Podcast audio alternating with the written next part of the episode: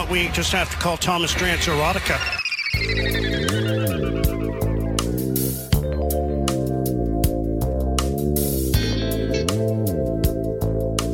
Thomas Drance erotica.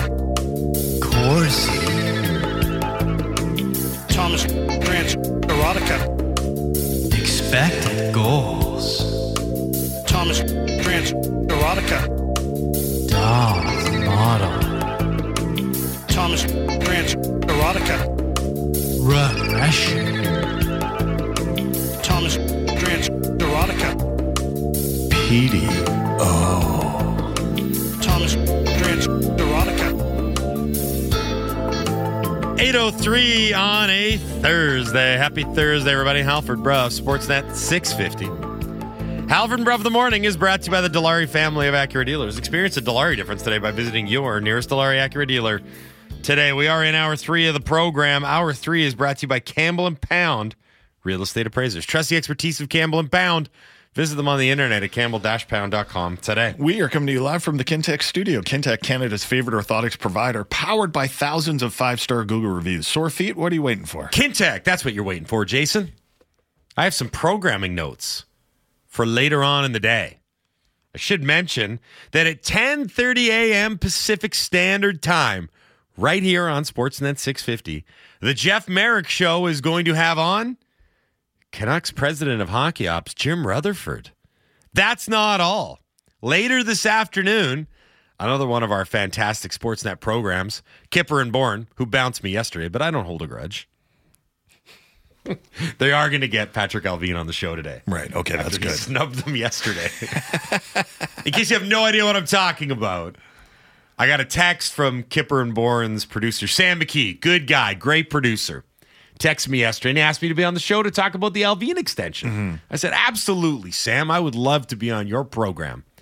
Then he texted back and said, You know how I wanted you to come on to talk about Patrik Allvin's extension? We actually got Patrik Allvin. Mm-hmm. And I'm like, Does that mean I'm bumped? And he's like, You're reading the room. so, anyway, And then Allvin bumped them. yeah. You got a little busy. Right. Now, we didn't know at the time. So I was laughing. I'm like, Hi, you got your comeuppance. Yeah. But then I'm like, well, no, actually, he was making a massive trade. Kipper- it wasn't that he just didn't want to do your show. Kipper and Bourne then had to go through like the entire athletic anonymous player poll. They were like, Is that what happened? Yeah, they were like most punchable face. I was like, that's our bit. We did that yesterday. Anyway, uh, obviously, I'm I'm joking about holding a grudge. I'm not. I'm really pissed off. But they uh, so they're gonna have Patrik Allvin on the show today. So all Canucks all the time across Sportsnet 650, uh, including our next guest joining us now, as mentioned, Thomas Drance from the Athletic Vancouver and Canucks talk here on the Halford and Bruff Show on Sportsnet 650. What up, Drancer?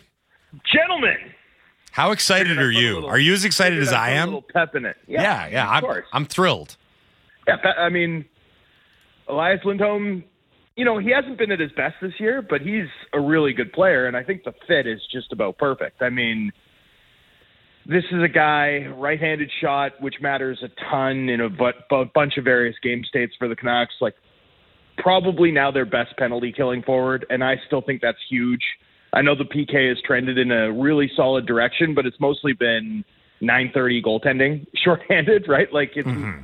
It hasn't been the sort of thing that looks sustainable, which isn't to say that the club's PK hasn't massively improved. It has, but I think it's improved to like average, which is a huge um, boost from where it's been the two seasons previous. But when you get into the playoffs and you might match up against the Edmonton Oilers if you win a round, uh, I think it matters to to add a, a penalty killer like Lindholm, and then you know his struggles this season have mostly been offensive, right? In terms of his defensive play, that's still there. In terms of his ability to drive uh, with with his transition game, with with the way that he plays, you know that's still been there. And I, you know, I think the offensive environment in Vancouver, especially if he's playing with one of JT Miller or Elias Pettersson, uh, a couple guys that can get him the puck, because that's kind of what he does, right? Like this isn't a guy who's, I mean, he's a good passer, don't get me wrong, but his bread and butter's not making creative plays with the puck. It's getting lost in space and a quick release from quiet ice that beats netminders, and that's like a perfect fit. No matter where he plays in the in this team's top six, provide it, it- honestly, it could be a good fit on the third line too if he took the Blueger spot, given Conor Garland's passing. So Mm-hmm. I, I just sort of look at it, and and from just about every angle, this this deal feels consistent with. It feels a, a piece of a variety of this team's other moves, where you know it, it's not about the value. It's not like did they get a steal? Did they, it's not about um, is it just a rental? Like it's just hockey fit. The hockey fit makes sense, and that's worked for them to this point. So why deviate? What reasons do you have to believe that uh, Pettersson and Lindholm will fit together? Because that to me seems like the most obvious first option. Uh, you, I, I don't know who plays center on that line, but I imagine Mikheyev is still on that line. I've liked what I've seen from Suter with Miller and Boeser. I don't know if that's long term. Who knows? The nice thing about this move is is all the versatility that you've already Yeah. mentioned. But do you think it starts out with the with the with the two Eliases playing together? Yeah, I wouldn't be surprised. I wouldn't be surprised if it's Lindholm on the wing, but maybe taking uh, draws on his strong side. Pettersson can take draws on his strong side, right? I mean, that makes sense to me. Um, you know, Pettersson's really dangerous uh, attacking off the off wing. So if you bump him to right wing here and there, I, I don't think that's a problem. Obviously, Mikheyev is, um, you know, just as, if not more comfortable attacking off his off wing too. So even within that internal dynamic of uh, of an Ilya Elias Elias line, um, you know, I, I do still, I, I think that would there's still be versatility within that that alignment. But I think the main thing is what you noted. Like, there's a variety of different permutations this can take, right? If you want to load up uh, Pettersson with Miller and with that Miller Boeser duo, um, you know, I, I think Lindholm can hold down a, a second line, and I, I'd actually be pretty interested to see what a Suter, Lindholm, Mikheyev line could do, like even against Tufts. Um, you know, if you want to go Miller, Pettersson, Lindholm, Blueger down the middle, I, I think you have the flexibility to do that. Um, you know, I, I- think there's a variety of different ways this can go, and, and all of them are interesting to me. Uh, and that's important because once you get into the, some of these various matchups come playoff time, you know, finding solutions and sometimes finding solutions proactively, like before they burn you, um, you know, in a tournament environment that matters. So Lindholm just adds just a lot of different optionality to the deck for Rick Tocchet. Hey, Drancer, just as an aside, what have you seen from Mikheyev this season? Because I feel like now that Kuzmenko is out of the picture, I'm sensing in the Dunbar Lumber text line a lot of the uh, the targets are now being set on Mikheyev. Yeah, I, I mean, his pace isn't what it was. I, I don't think. You know, like when I watch him play, and again, this is this is a guy whose calling card is one of the most obvious, loudest skill sets in the game, which is, you know, two years ago when he was in Toronto, he was literally the fastest guy without the puck in the league. Like if there was a loose puck that caromed, to use a play-by-play caller's favorite word, um, off the off the boards and like caught a defender flat-footed, like he was getting a breakaway every single time. And and that level of explosiveness, you know, I still think it's there. He's still a strong skater, but it's not, you know, 99th percentile, right? Yeah. It's like it's like 90th percentile, mm-hmm. which is which is good. But man, that's a huge difference, right? Like it's a huge difference to be, hey, that guy might be the only guy in the league who's almost as fast as McDavid, to being like, yeah, he's a good skater. Yeah, I remember the first time I saw him, I didn't know much about him. And like, I didn't know who he was on the ice when he was playing for Toronto. I was like, what was that rocket ship that just went by? Like, it is, Right. it is very, very noticeable. And then I was like, he's a depth player for the Leafs. And then Leafs fans were like, yeah, he's got no hands. I'm like, okay, well, and then eventually, anyway, he ended up with the Canucks. But um, yeah, well, so I think the thing though is the to me the burst isn't like supernova at the moment. It's still good, and his play has still been good. Um, but I think that was hidden earlier in the year, and I think it was hidden last year too, frankly, because we haven't seen him play a single regular season game for the Canucks when he wasn't either playing on a torn ACL or within like a 12 month window uh, post op, right? Um, and and really, it's like in uh, in other sports, and they're different. We we sort of talk about an 18 month window after which you'll see a player kind of return to. Like we're not going to get there this year, and, and so I do think some patience is in order. I won't be stunned if we see Mikheyev next year and some of that speed game and play driving is back. but you know, do do I expect it down the stretch? I don't, and and I also do think that because of that injury context, he should be viewed a little bit differently. Like I don't think he should be criticized too harshly. Although I will note that that's you know impractical given the stakes of the season now. And I- I'd mention this too: the fact that he's had extremely favorable bounces, both from an on ice and a personal shooting percentage since joining the team. And you know, it wouldn't be shocking for that to dry up a bit given his career rates. the back end, there were lots of reports that Tanev was part of these uh, trade conversations. Um, do you see any way that the Canucks can still get Chris Tanev or significantly upgrade the defense that they currently have? I don't know about significantly. I, I, I mean, it, you know, it's going to likely require a subtraction or at least uh, fifty percent of money held, right? Like a, a full retention. And I think there's a lot of teams that are going to be interested in Chris Tanev. Like I think he's going to be viewed as the best defender on the market or one of them. You know, if you were able to fold them into a deal in which you're already parting with significant assets and maybe you upgrade one of the pieces in that deal, right? That that's one thing. But I, I think the cost is going to be massive. And you know, uh, look, Chris Tanev coming back to Vancouver. I mean, that should be if that happens, that should be a you know civic holiday in my in my opinion. I don't want to understate the impact that I think that could have in terms of the weight that Tanev has organizationally, but you know, I, I, do think you're going to have to outbid a lot of teams that could use one more right-handed guy, and a lot of those teams are are big-time contenders. So uh, it will be very interesting to see how it plays out. But the team's motivation in in chasing that reunion to me makes perfect sense. Um, this is a very sports talk radio question, but would you, if you had a choice between Zadorov on the team or Tanev on the team, which player would you choose? Yeah, man, it's a good one. Uh, it, it, you know, it's a sports talk question for a reason, right? Um,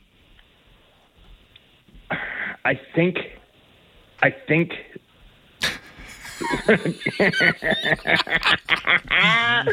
um, I'd probably go with Chris Tanev, but by a very, very thin margin, by a by a snoz. Like the Zadorov's such a unique player, and I think he brings a lot of like puck moving, like supplemental puck moving to this defense core that they need. And you know, he he is their biggest heavy from a plays tough perspective. You know, I, I, that matters to me. Um, I, I'd find it very difficult to understand how this team's blue line is better having subtracted that, but you can't ignore the fact that with Soucy healthy, right, he's going to be on the third pair at best, and that's going to move Ian Cole over to the right side.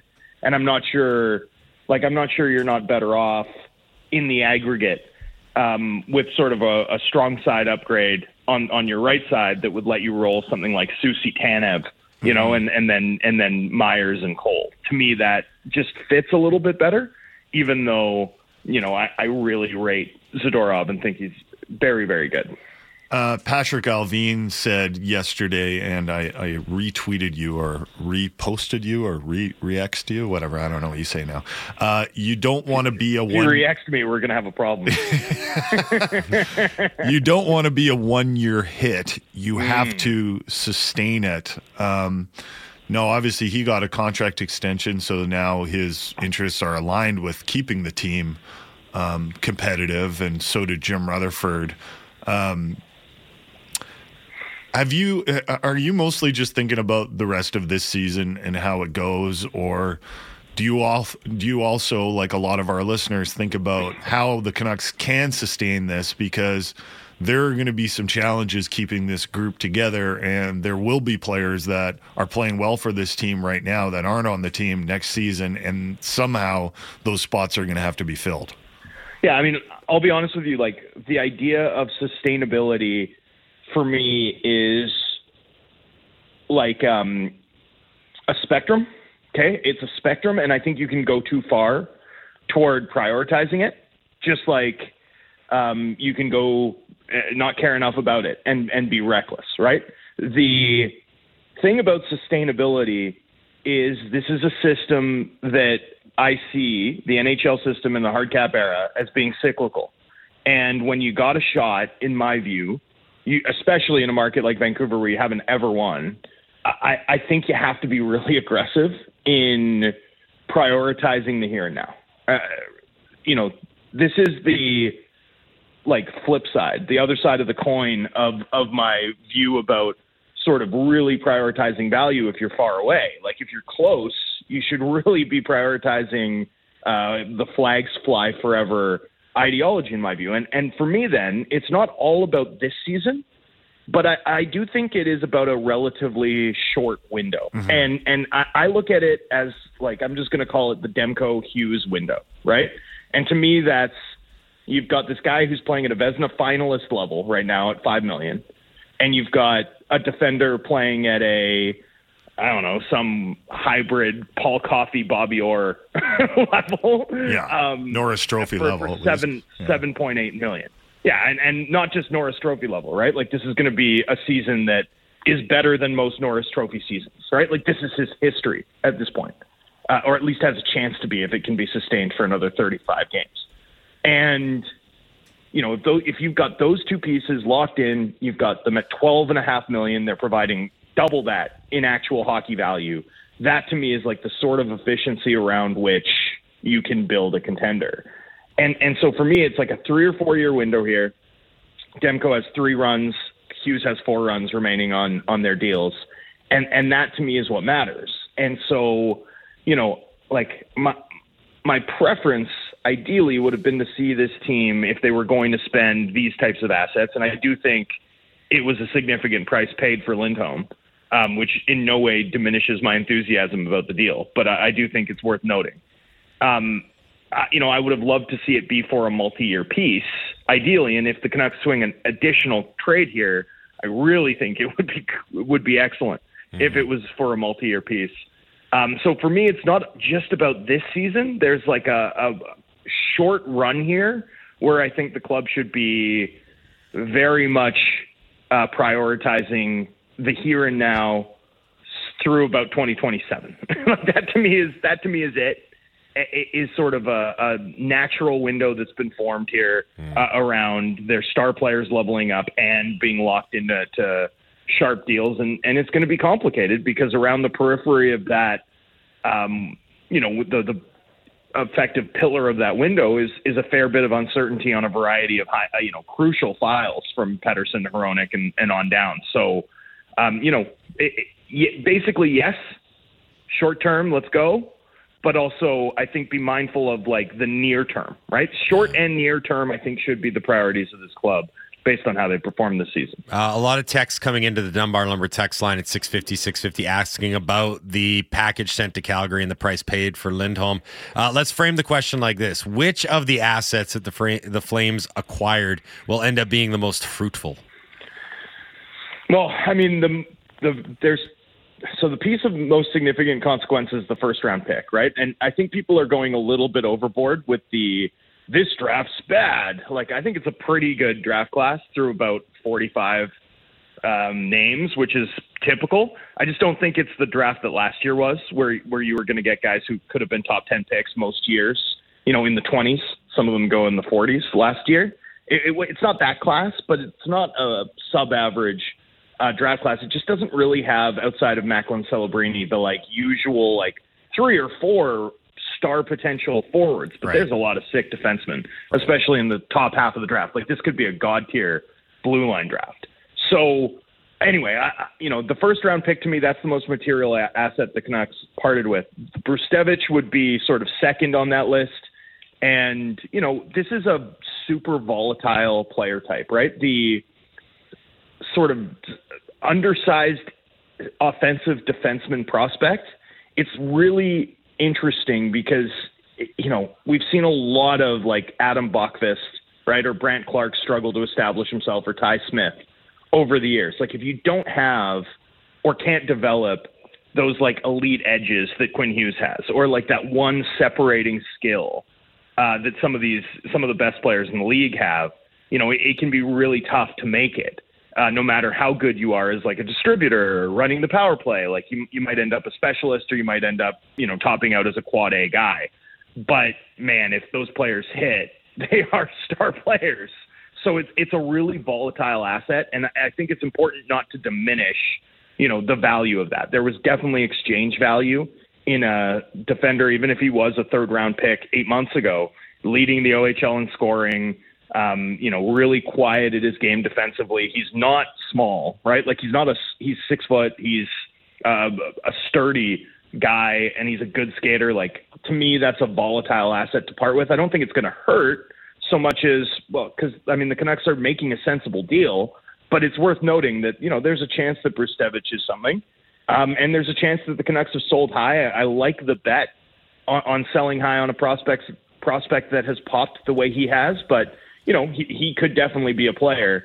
Um, and then, you know, uh, like Joni Jurmo, I'm not even sure if the club was going to sign him before losing his rights in June. Yeah. like, I, I think that was a 50 50, maybe, maybe even a 75 25. And then a, a conditional pick, like, you know, that uh, it's another asset. I mean, that's, a, that's good for the Flames, but I don't know that we'd call that like harmful to the Canucks. And then Kuzmenko, I mean, this is honestly the parting with Kuzmenko is part of the sneaky thing I like about the deal. I mean, they've cleared five and a half million dollars in additional cap space for this offseason, you know, that brings their total flexibility.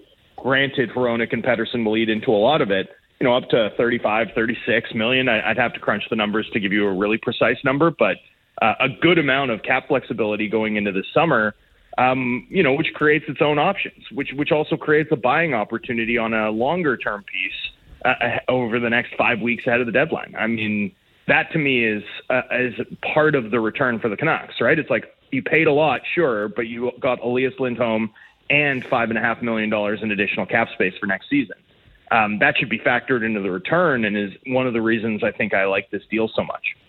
Drancer, awesome stuff as always. Have a good show today and be sure to listen to the Jeff Marek show in two hours' time. He's going to have Canucks president of hockey ops, Jim Rutherford, on his program.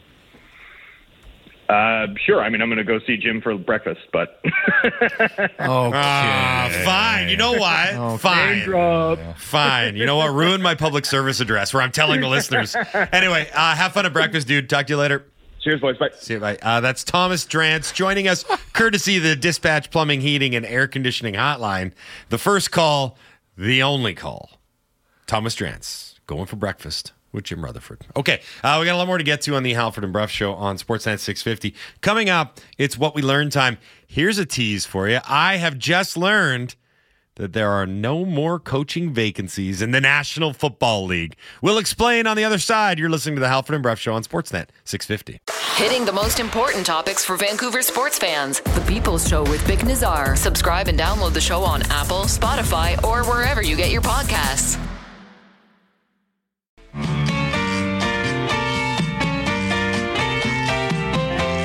For my favorite part of the show. What did I say?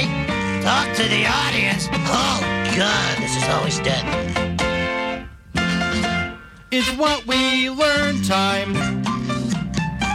It's what we learn time. It's what we learn time. On the show. 832 on a Thursday. Happy Thursday, everybody. Halford Brow, Sportsnet 650. oh, man. I'm sorry. Our Dunbar Lumber text message in basket cracks me up sometimes. So, in case you were wondering what the voice to text autocorrect is for Elias Lindholm, it turns his last name into Lynn Holmes. Like Lynn, L Y N N. Is this your what we learned? Holmes, H O L M E S, like some sort of mid a middays '80s news anchor from whatever it used to be BCTV back in the day. Lynn Holmes is away today. Yeah, that's right. you are listening to the Halford and Bruff Show on Sportsnet 650. Halford and Bruff in the morning is brought to you by the Dilawri family of Acura dealers. Experience the Del- Lynn Holmes is away today. That's a good one. Uh, experience the Dilawri difference today by visiting your nearest Dilawri Acura dealer. Today we are in hour three of the program. It is what we learn. Time hour three is brought to you by Campbell and Pound Real Estate Appraisers. Trust the expertise of Campbell and Pound. Visit them on the internet at campbell-pound.com today. I feel bad because on any other day in this particular week, we would have spent, I don't know, at least two hours on the news that the Seattle Seahawks found their next head coach and also the fact that all the NHL coaching vacancies are gone. NFL, What did I say? NHL. Close enough. Well, those two, they're all taken. Th- For now. Yeah. Um, so uh, go. The what we learned. It's a it's a co what we learned. yeah, we're going to do it together. Um, Gotta be a better way to say that. The Washington Commanders have settled for Dan Quinn. Dan Quinn is the new head coach of the Washington Commanders. Truly a settling. Truly a Um, settling. They will sell it. He knows the division. He's familiar with where everything is, all the cities. Uh, but Dan Quinn is going to go to the Washington Commanders. I, I, th- I thought they were going to go, you know, I thought they were going to go big game hunting. Um, I, I really did think Bill Belichick made a little bit of sense for the Washington Commanders. I know it will be a big job, but, you know, if you want to return the glory to that franchise, you got the new owners in there, you got the bad owner out of there, and now it's like, and it's Dan Quinn. Like, hopefully he does a good job. I mean, he has, he did, he did a good job with the Falcons for a bit, and then he kind of lost it, and he did a good job with the Cowboys defense until the playoffs when it didn't look so good. So anyway, uh, the command here here are all the here, per Adam Schefter, he listed it all out. The Commanders get Dan Quinn. The Seahawks win with young Mike Macdonald, who is half the age of Pete Carroll. Pete's seventy two. Thought you to say the other Michael McDonald, which I think he is also half. Mike Macdonald is 36 years old. The Falcons went with Raheem Morris. Uh, the Panthers went with Dave Can- Canales. Canales. Uh, Chargers went and got Jim Harbaugh from Michigan. Titans, Brian Callahan. Raiders kept their interim coach, Antonio Pierce. And the Patriots went with Jerod Mayo, who was the youngest head coach in the NFL until the Seahawks hired Mike He Macdonald. didn't, he didn't hold that title for long. yeah. Um, Schefter also noted, and I think this is important, the coaches who did not land jobs during this hiring cycle, and that included, of course, Bill Belichick, No Pete, seat at the table for Bill Belichick. Pete Carroll, Mike Vrabel, um, Ben Johnson was another name out there. He chose not cho- to take a job. though. Yeah, he had apparently such a high price tag that other teams were like, "What are you out of your mind?" $15 million, the reported salary. And he's got a good situation right now with the Detroit Lions, and maybe he felt some semblance of, well, I want to go back there and see if we can get it done next season because that's. Well, maybe all- it also could have been a special situation, or maybe he didn't feel like the the teams that were left. And it was only Mm-hmm. the Commanders and the Seahawks. At some point, they were like, "Yeah, I don't, I don't know about those." He was guys. cursing as a stupid playoff run. Yeah. Took away my opportunity to interview true. for all these other jobs. Maybe he was doing that. Yeah, we need to fall short of the NFC title game next year. Um, Mike okay. Macdonald, what do you think of him as the Seahawks head coach? I don't. I, I really don't know much about him. I know he's young. Well, I kept my ear to the streets. The street, that means online, on the internet mostly. The online internet streets. But I, the streets in Seattle, they are fired up for this one. Very rarely do you get a consensus internet opinion where everyone's excited about it. And I think I know why. You could not get um, really any different from Pete Carroll. Now, here's the thing, though: both kind of defense first guys, but Pete Carroll was the NHL, NHL, NFL's oldest head coach. Uh, Mike Macdonald, as you mentioned, becomes the NFL's youngest head coach.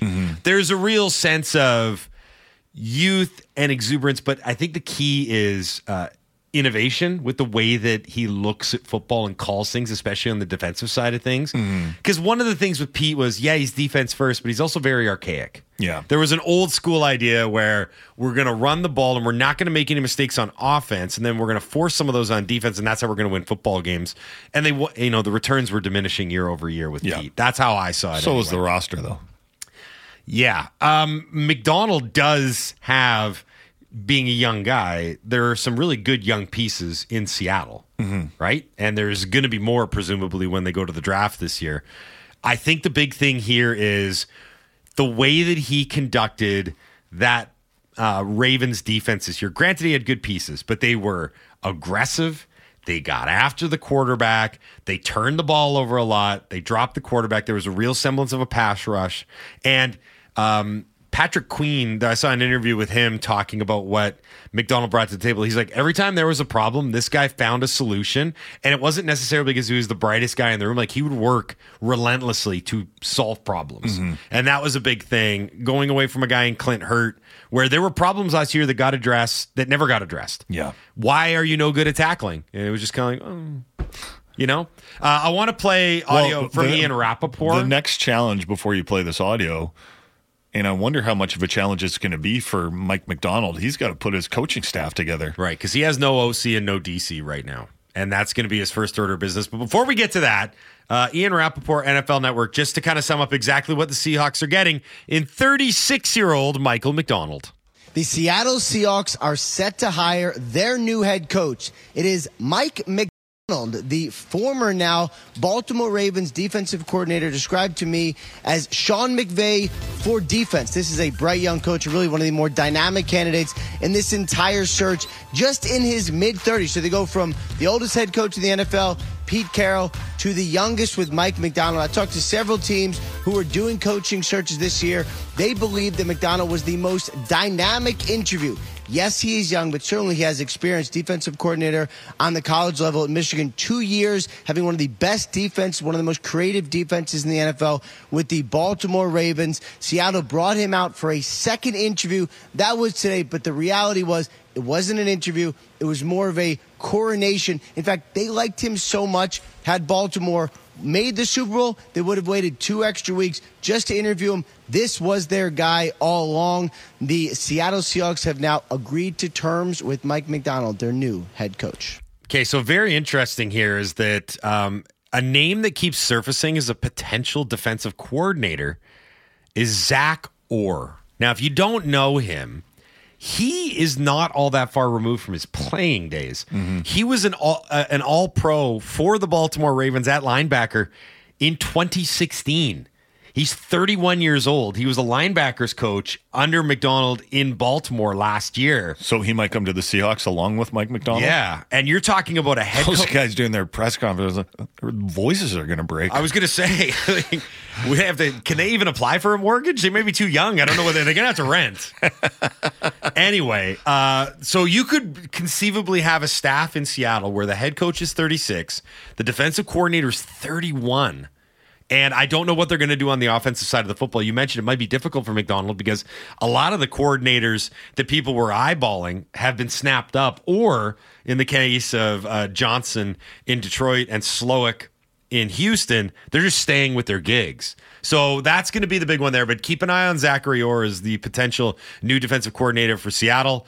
Um, I'm very, I'm, I'm intrigued by this. I really am because as I put a bow on this very lengthy what we learned.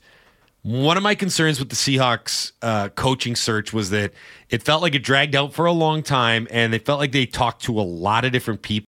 If I'm to believe the reporting from Ian Rapoport, it was that they had their eyes on Macdonald the entire time, and that maybe some of these interviews was just, I hate putting it this way, but like window dressing. Right. Like we're going to talk to these guys. Yeah. But the reality is, is our guy is in Baltimore, and we're just going to wait this thing out. So Do you think Macdonald would have gotten that message? 100%. Yeah. You just you have back channels, right? Yeah. I don't think that the season ended on Sunday and then John Schneider picked up the phone and it's like, "Hi, I'm John Schneider from the Seattle Seahawks." Did he had And Mike put- Macdonald's like, "I had no idea you guys were interested Yeah, in me." Mike Macdonald, like John. Yeah. I, I didn't expect this call. now is Pete still coaching there? You have a vacancy. Do you know what I say to anyone that doesn't like this Michael Macdonald hire? What? That's what a fool believes. Oh, jeez, moo cow. Okay, Oh, let's you didn't like that? Yeah, no, it was good. Your dad jokes per sixty Thank is you. off the charts. Hmm? you I've are a working dad. on it. Yeah, you are a Yeah. dad. Yeah, you're very, da- you're very daddish. Very dad. You got big time dad energy. Big time dad bod. He eats like a dad. I've seen you eat so many leftovers for breakfast. Anyway, uh, what we learned It's is like baby leftovers too. yeah. you know the official- Applesauce again. That's just laddie? what's on my sweater. Ben, ben Ben's younger than all of us, but you'll know the the there's a moment in every dad's life where you're eating your child's leftover food over the sink. That's when you have achieved full I dad. literally mode. did that Yeah, yesterday. full dad mode. or you don't order a meal at a restaurant Mm-hmm. because you know that you're just going to eat whatever's left. It happened to me on Saturday. We went for sushi. They're like, "You didn't order much." I'm like, "I I don't need to." Okay, uh, what we learned Humanoid Edition is brought to you by Get Fire Plan. Protect what matters most with comprehensive fire safety plans, monthly audits, and risk mitigation at $200 off. Visit them at getfireplan.com. Oh my god! We're having a fire! Plan. By the way, the bad part about that move is that when you eat the leftovers from your child, you are 100% getting sick. for sure, for sure. Well, I'm getting sick Yeah, yeah. anyway because I'm Yeah. kids Yeah. jumping on me. Oh, I Yeah. see you've pawed all that sushi. yeah, exactly. You know that one you chewed on for a while? I picked up a pistachio off the ground the other day and it was wet. Yeah. It was just a wet pistachio. And you were hoping it was wet from the sink. There's less germs in the sink. Uh, Nav from the Valley is going to kick it off with a little house of negativity. Attaboy. Haven't had much of that. What we learned the tickets for a Canucks game got even more unaffordable with last night's trade. It is tough to get a ticket. the Office and be like, "Can I have some tickets?" They'd be like, "Yeah." Yep. Tickets And here. We would have tickets available on our group chat for hockey. Like, "Does anyone want my tickets for tonight?" And people would be like, "Eh, what's the weather?" Right. you know, like.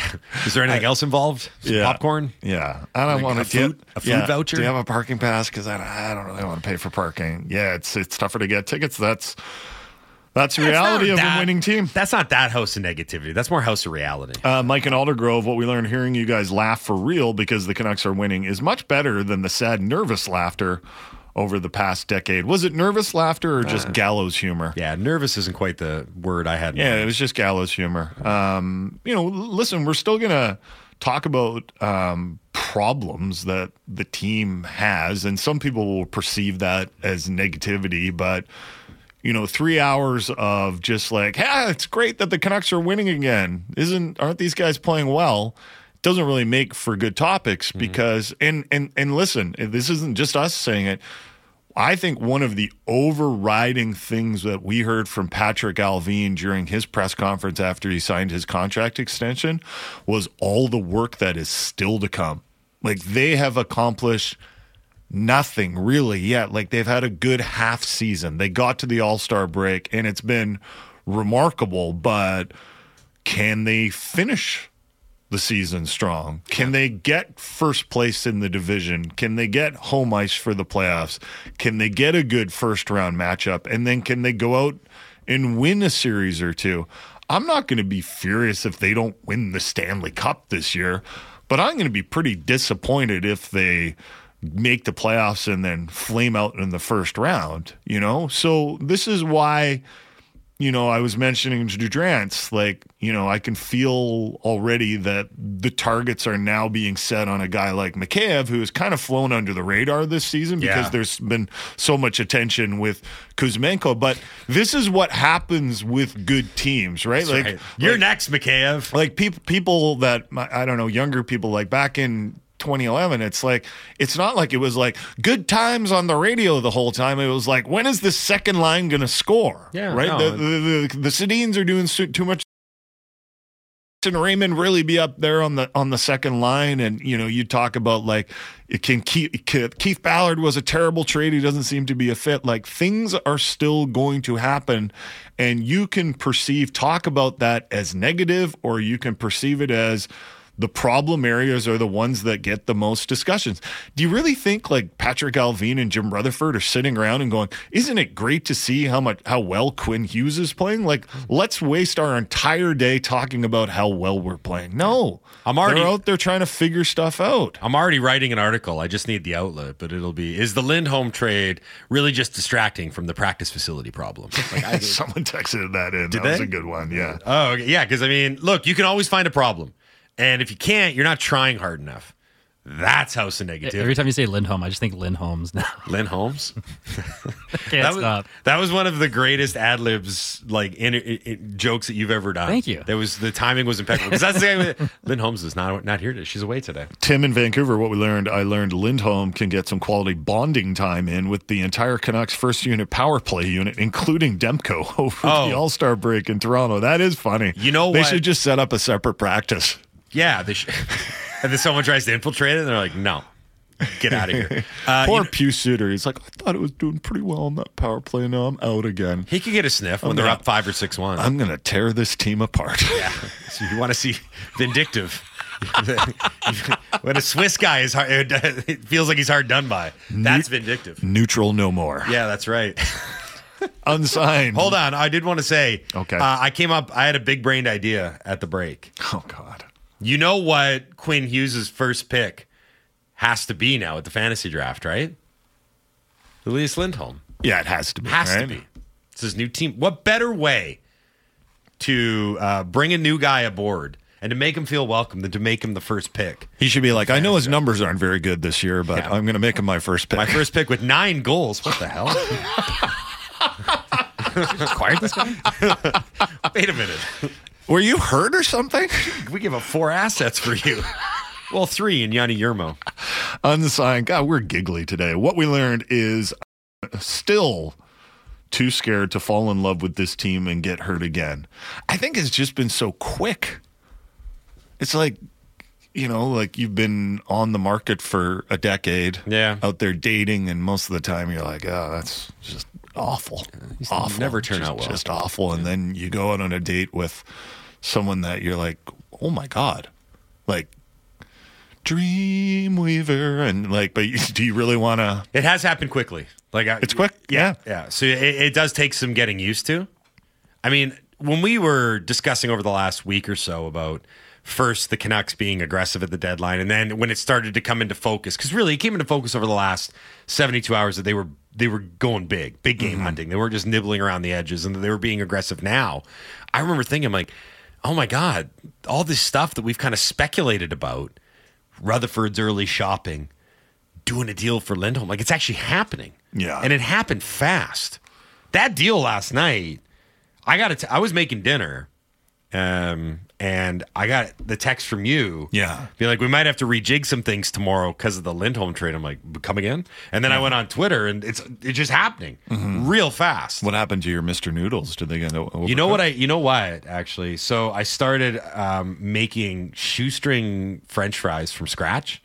It's actually really easy in an air fryer, but you got to make them super thin because they crisp up real quick, Right. right? Yeah, yeah, Um, they got burned. they it was like an incinerated mess. I A little just too crispy. yeah, it was beyond crispy. I was like trying to scrape them off and give them to the boy, and he's like, "They taste like burning." No, that's fine for you. Uh, Kevin in Maple Ridge, what we learned the trade deadline just got more interesting, if only to watch the other contenders panic a little. Oh yeah, I was thinking about that. Do you, is there a team out there that was really had their sights set on Lindholm and were upset that they didn't get him? I don't know if it's necessarily that. I think it's the whole arms race thing. I've seen a lot know- of these fans, you know, wringing their hands a little bit. Well, wanting no, to make a move. but but yeah, like I there were teams that were interested in Lindholm. I mean, we played that audio from Craig Conroy. He was fielding offers from a Yeah. bunch of different teams. But um, I think what every year that that trade deadline, you can count on a few different things emerging, and the first is. Uh, who does the early shopping? So kudos to Jim Rutherford and Patrik Allvin and the Canucks for being that team. And then you get the team that's sort of left without a dance partner at the end, or like they're playing musical chairs and you're the Yeah. music stops and you don't have a chair. And it's like, ah, go get Gustav Nyquist. Like that's how Right. it usually ends up happening. Right now, what's happened is that, it's true. Gustav Nyquist is always like, Gustav. yeah. This year it's probably going to be Adam Henrique or Frank Vatrano, but maybe they may even be higher in the chart. I don't know. I like those guys though. like I don't mind good players. I like Vetrano. you know I- what my biggest concern is? That they've spent the entire year in Anaheim. Yeah, yeah. That Totally. it's tough because And Anaheim. then you come in and you're like, uh, remind me about defensive zone coverage again.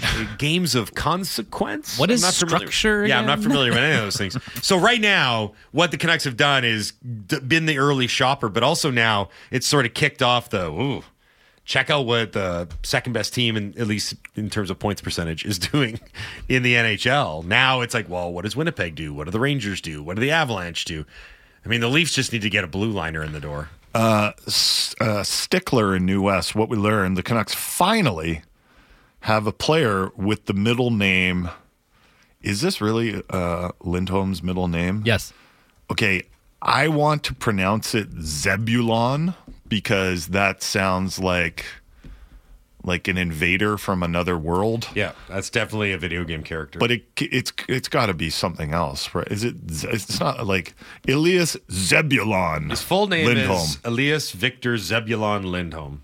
It's got to be some different pronoun- pronunciation though than Zebulon, Zebulon, or something like that.